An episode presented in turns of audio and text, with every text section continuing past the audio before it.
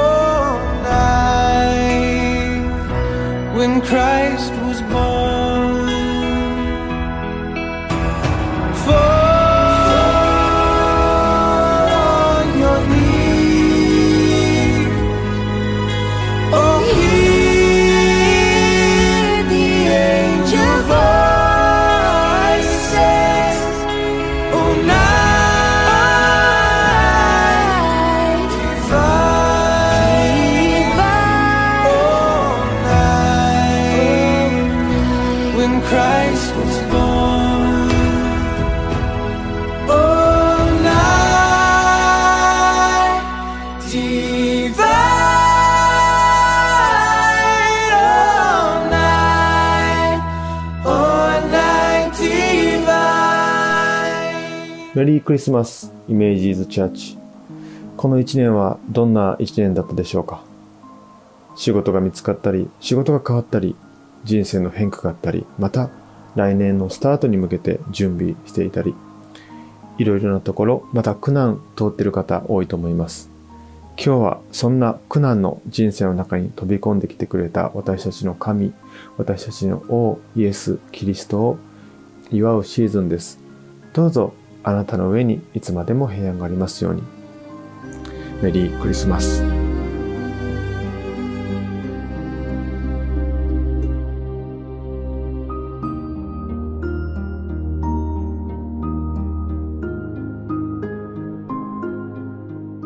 では、ルカの福音書2章1節から7節をお読みしますね。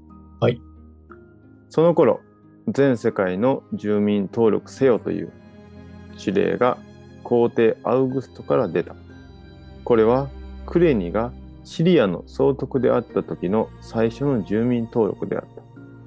それで人々は皆登録のためにそれぞれ自分の町に向かっていった。ヨセフもガリラヤの町ナザレからユダヤのベツレヘムというダビデの町へ登っていった。彼はダビデの家系であり、血筋でもあったので、身重になっているイーナ漬けの妻マリアも一緒に登録するためで。ところが彼らがそこにいる間にマリアは月が満ちて男の子のウイゴを産んだ。それで布にくるんで貝羽桶に寝かせた。宿屋には彼らのいる場所がなかったからである。有名なストーリーです。ゆかよく聞きますか？ああ、はい。そんなこともないですか、クリスマスって言ったら、大体なんかこの話、出てきますよね。そうですよねはい。あの奥さん結構やらされたんですよねクリスマスの役 ああ、はい。ですね。クリスマスストーリーは結構ねノンクリスチャンの時は知ってましたか？うーん、ってやったかな。僕全然知らなかったんですけどあんまり知らなかったですね、多分。そっか同志社行ってても関係ないですまあ、か同同志社行ったら、まあ、その時は教わってあ。わかるんで、知るんですけれども、ええ。その前やったら多分あんまり、うん。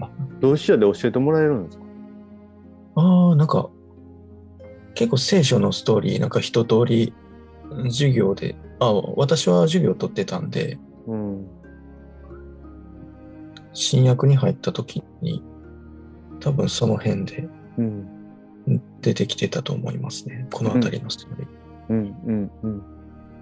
ああへえすごい。その時はクリスチャンじゃないですよね。あ、また、はい。なんか読んだ時の感想というかなんかありましたか？うーん。時、なる前はまだこの箇所読んでなくて、あとりあえず生まれたんやぐらいのうん。さーってスルーしてたと思いますね。でもそうですよね。はい。こういう誕生なんやみたいな。はい。うん。そっか。OK です。さあ物語ですけども、はい、ヨセフはなんでベツレヘムまで行かないといけなかったんでしょう、マリアを連れてですねはい、なんか戸籍ね、戸籍登録的な、戸籍登録はい、ねそのためにはい、行かないといけなかったんですね。皇帝アウグスアウグストですねうん、はい。面白いな。ローマ皇帝の命令ですよね。こう、マリアの出産の時期が重なっていました。あの、ローマ皇帝が住民の登録の命令をこう1年遅らせていたら、どうなってたんですかね？遅らせてたら、この年はうん行く必要なかったですね。そうですよね。この年は1くないよね。で、イエス・キリストは ?1 歳。1歳。1歳、0歳、1歳。生まれた直後は0歳。生まれた直後0歳。はい。1年経ったら1歳。はい。会話オケのストーリーはどうなんでしょう？会話オケで生まれるっていうストーリーがあるのかな？その後。まあでも会話桶に寝てるっていうことは、多分会話、なんていうか、家畜小屋で出産してるはいはい。なってる可能性が多分高いでしょうね。どこやったかなそうですよね。はい。ルカには出てきてないかなマタイでしたっけ？マタイかななんかマタイっぽい感じします。うんなんで会話をここに寝かされることになったってなってますか？なんで会話を寝かされることになったんでしょ宿がなかったんですよね、この時。ううん。うーんと。ああ、やっぱベツレヘムに滞在している時に、うん。はい、イエス様を産んで布にくって、で、まあ、うん客間には彼らのいる場所がなかったと。う彼らのいる場所がなかった。何か意味深なフレーズですね。うん。うん。もしも普通の部屋に泊まっていたら、このお話どうなったと思います？もうちょっとあったかい快適な部屋で 産んでたでしょうね。暖暖房付きの。はいあ、そうか。クリスマスやからやけど、あの、クリス12月じゃないんですよね。確か4月かなんかなんですよね。はい。寒いイメージがすごい。あれ、あの、羊飼いが外にいてる間に、でね、あ、そうだそうだそうだそうだ。あれなんで、春先ぐらいのね。はい。うんうんうん、そうやね、はい。このお話、神話と思えるところどこでしょうか、また、歴史的事実と思えるところはどこでしょうか？もうなんかこう、皇帝の名前が出てくるとか、うんね、こう、そういう、なんていうか、歴史人物っぽい名前が出てくると、なんかこう、本当にあった、あった話っぽい。うんうんうん。ただこう、ダビデの家系とか、はあ、面いう。要素が出てくると、こう、ちょっとなんていうか、神話チックなんかなっていうああ、そんな感じですか？ような感じがうーん。してきますかね。確かに意図的ですよね。ダビデの家系であり、血筋でもあった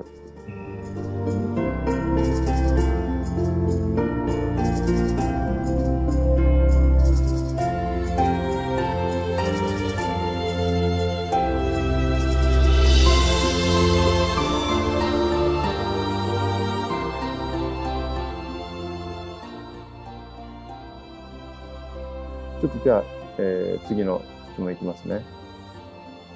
ヨゼフとマリアの二人は住民登録のためにベツレヘムに来ましたよね。うん。行く必要が出てきましたと。マリアのあの出産の時期とローマの皇帝の、ね、命令が出たタイミングが重なってます。うん。このことについてどう思いますか？っていう質問です。なんで重なったんでしょうね。なんかこうーんう、ずらしてくれたらよかったのに。こんな大変な時に。大変ですよね。ねイエス・キリストですよ。えうん。そかか神の子生まれてるけど、なんかローマ帝国のうん。ね、なんかこう支配下にある人間として登録されないといけないという。うん、うんこれはなんかあのブッダのあの出産のなんか読んだことあります？なんかはい。手塚治虫の漫画やったんですけど僕が読んだのは、全ての動物がこうひれ伏しに来たみたいな。王のうん、豪族だったんですよね正確に。王じゃなくて。ああ、あ、そうだったんですね。うんなんか調べたらそうでしたね。でもなんかすごい王みたいな感じの子で、うん。まさにこの王の子が生まれたみたいな光景やったと思うんですけど。うん、そそういうイメージありません？なんか。真逆。真逆ですよね。ですね。しこう支配下の、しかもこあう、ね、ローマ、なんだろう。多分なんかこう、ローマ本国のなんていうか、そういう、あれとは違って、なんていうか、こう、支配下にあるうん。民っていうことで、うん。ちょっとその、ね、ローマ本国にいる一般市民よりちょっと格下みたいなうーん。場合でしょうね、当時は。あかこう属州というか。その支配下の中で生まれたっていう光景ですよね、確かに。しかもその命令にね、人生を左右されるようなうん。感じですかね。うんしかも部屋ないんですね。どう思います、いや、ないし。やっぱ、ね、うん。赤ちゃんまで連れて行かないといけないっていう。うん。権力による横暴っていうとこもありますね。うん。ね今今の時代でこう、うん。長距離移動とかやったらなんかバスとか電車とか、ね、なんかマイカーでとかっていう話になるけど、ここ代で移動って言ったら、多分旅費ね、自分で全部負担するけど、その負担っていうのもかなり大きいでしょうね。とナザレからベツレヘムまで115キロから120キロですって。ああ、すごい。高低差400メートル。うん。ゆっくり歩いて1週間っていう距離みたいですね。まあ、どのね、何を使ってどのぐらいのあれで歩いたか知らないですけど、ね、うん。うんまあ、それぐらいの距離っていう。うん車やと2時間ちょっとですか？すごい時代ですね。うんなんかこう奈良時代とかなんか、いはい税金をに都になんか持っていかなあかんとか確かああったと思うんですけれども面白い。面白い。あはい。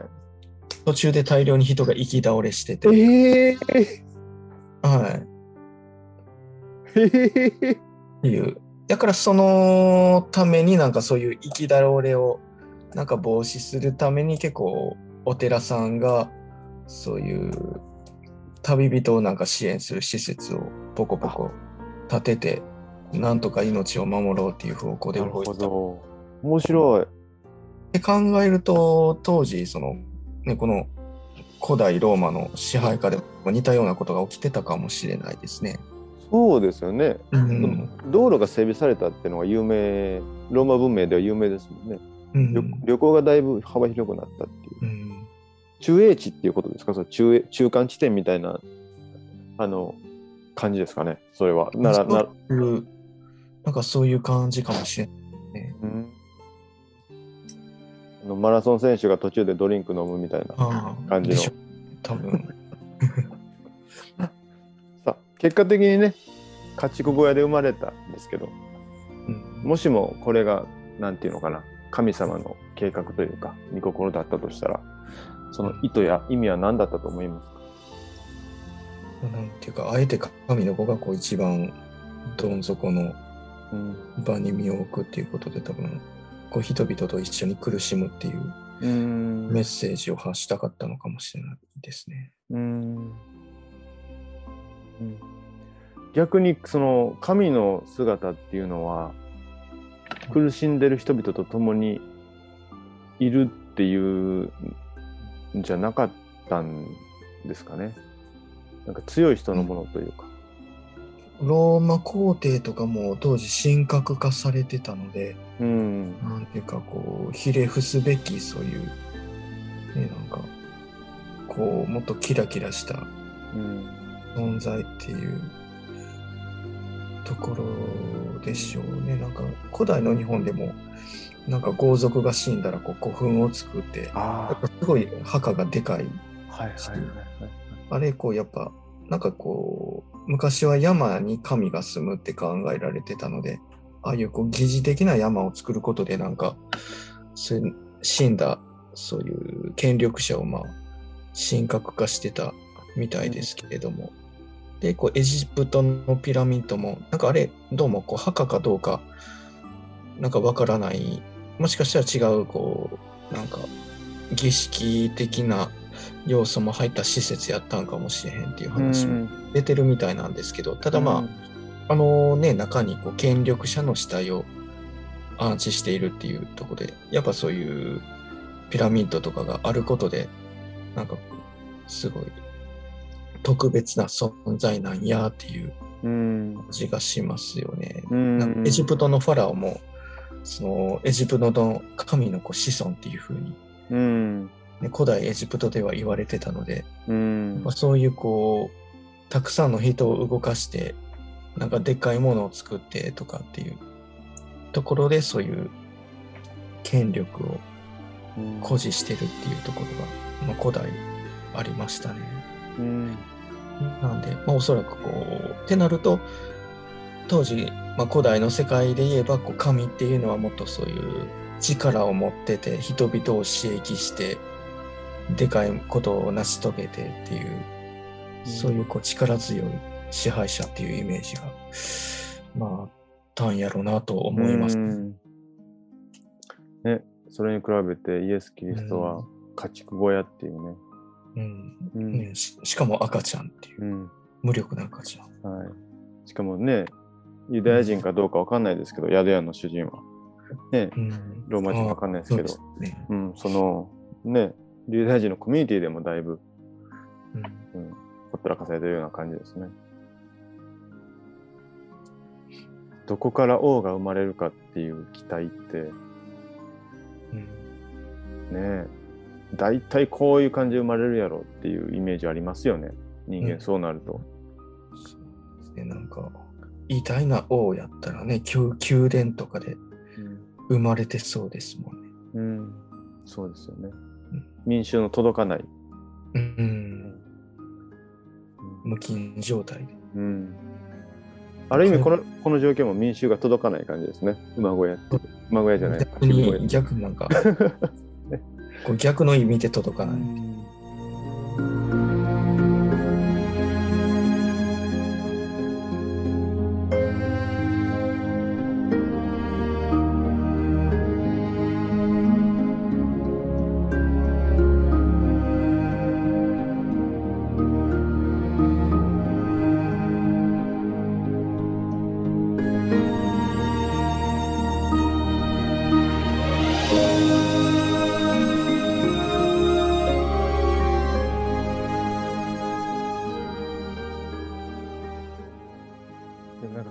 マスの日にそういう人いるんだろうなと思いますよね。あのみんな楽しくしてる傍らで、なんかその空間に触れれない人々がいたりとか。ああ、やっぱそうですね。やっぱこう、楽しい雰囲気が逆にしんどい、しんどくなるね。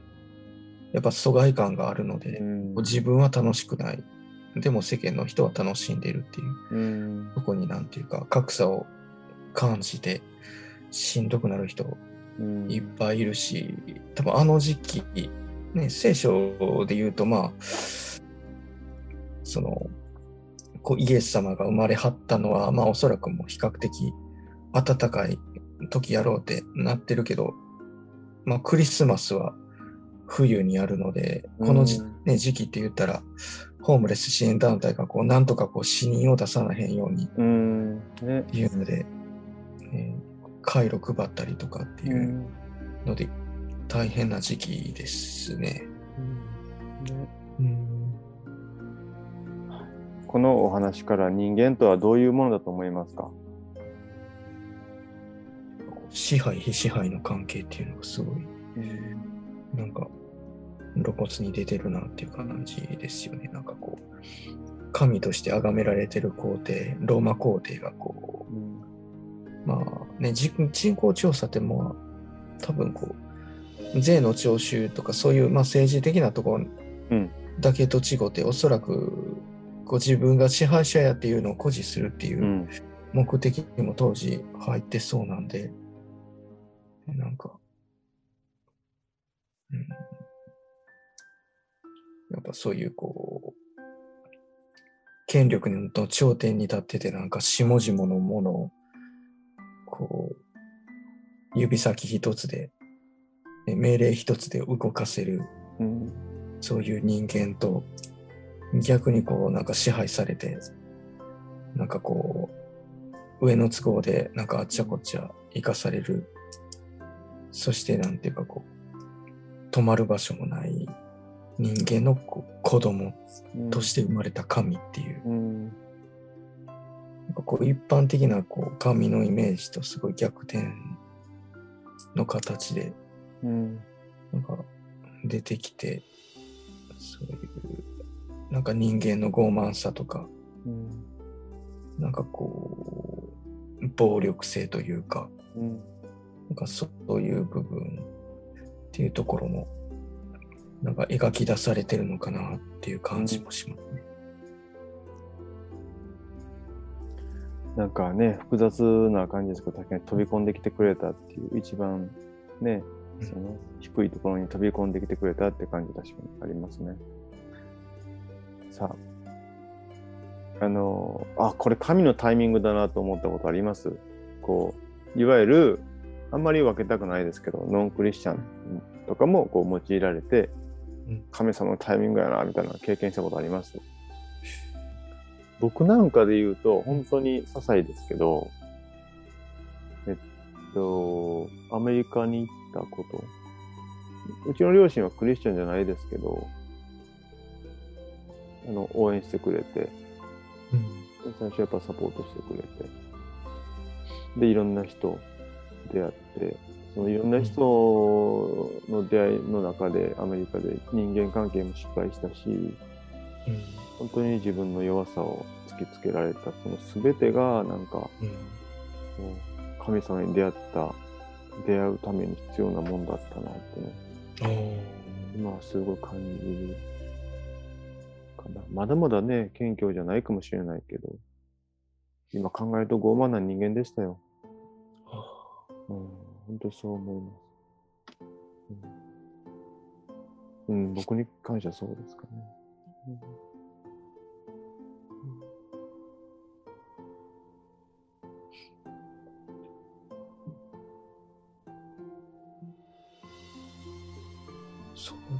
えると、やっぱりいろんな人に、なんていうか、生かされて生きてるなっていううん。感じがししますね。なんかこう、生活のどの部分をとっても。うん。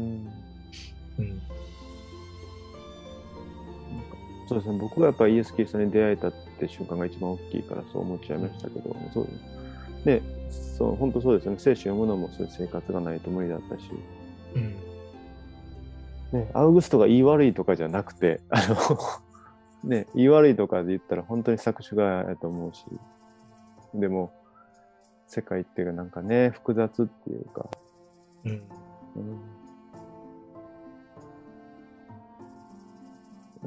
なんかどんなことでもでも神様はそこに来てくれてもう一度回復を願ってんのかなとね思ったりしますね。うん。多分この皇帝アウグストっていうのも、こう、なんていうか象徴的な、うん。そうなっていう、こう、いろんな人物が、いろんな立場で出て、うん。うん、そういうこう人間の社会がこういろいろなんか分断されてるはいはい。様をなんか表すためのこうう記号の一つやったんかなっていううん。ところがありますね。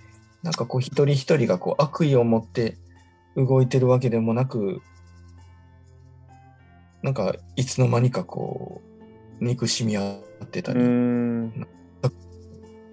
関係になってたりとか。う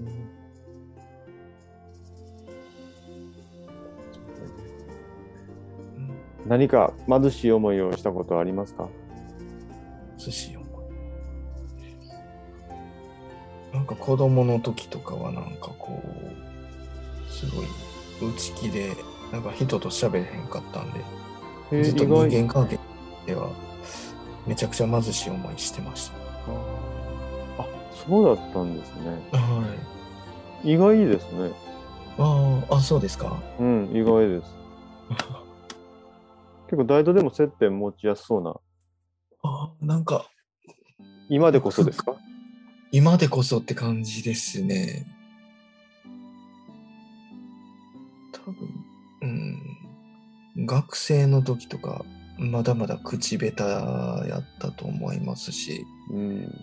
うんなんならもうここ数年って感じですかねへえ。福祉で働く中でっあていう感じがしますねあ。僕がね、なんかこう決めるのも、決めつけるというか、よくないだろうけど、洋平さんね、ちょっと福祉で働かれてるからね、その、貧しい思いされてる、うん、人々のところに本当にいてね、なんか本当に、なんだろう、本当に神の働きされてるなと思わされます。恐縮ですいえいえいえ。まあ、みんながしてるんですけどね。僕はこのストーリーから、あのーうんやっぱり、なんかこうちっちゃな家族の単位っていうのを描いたのがすごく実は好きで。でね、今、その、このコミュニティでは、イメージズチャーチでは、あの、ね、クリスマスに一緒に集まるっていうことを今してないかもしれないですけど、去年もそうだったんですけど、実は。よかったら、あの、奥さんとデートに行ってくださいとか。うん。クリスマスの日はね。あの、他の教会の悪口じゃないですけど、結構日本の教会ってクリスマスの日に何かすることが多くて、で、僕アメリカ行った時はもう17日ぐらいでも結構いろんなサービスシャットしてて、家族の時間っていうふうにあそのそうなんですかったんですよ、アメリカは。うん、アメリカンチャーチはね。で、僕も結構その文化好きで、ぜひあの家族と過ごしてくださいとか、教会に来て奉仕せんでいいか。奉仕の日になりやすくて、24、25。うん。でもちろんね。あのボランティアに行く人は行ったらいいと思うしそれも何かの働きになるかもしれないけど自分がやることでこうねその怒らずにというかただその近い人を大切にするのが大事かなと思います、うん。うん、僕は本当にそれが最小単位だな。でこのなんかちっちゃい家族っていう単位が描かれてるところに神が降りてるっていう光景がすごくうんなんて言うんでしょう、た高く見えるんですね。そうですね。だから皆さんぜひ、あの、クリスマスは楽しんでください。うん。お祈りします。あ、はい。神様ありがとうございます。えークリスマスにこの素晴らしい人々と、えーあなたのことを考え、あなたのことを聞き、そして自分の人生を思い巡らせる時間があることをありがとうございます。どうぞ私たちお互いに愛せる力をください。互いに使い合うことができる力をください。そして、一人でも多く、あの、クリスマスにあなたの愛を知る人がいます。あなたの祝福がいつまでもあります。イエス・キリストの恵み、すべてのものを用いて世界を回復する天皇お父様の愛、そして一人一人に触れる精霊の愛の交わりがクリスマスの上にも、これからも限りなくあります。愛する主イエス・キリストの名によってお願いいたします。アーメンアーメン。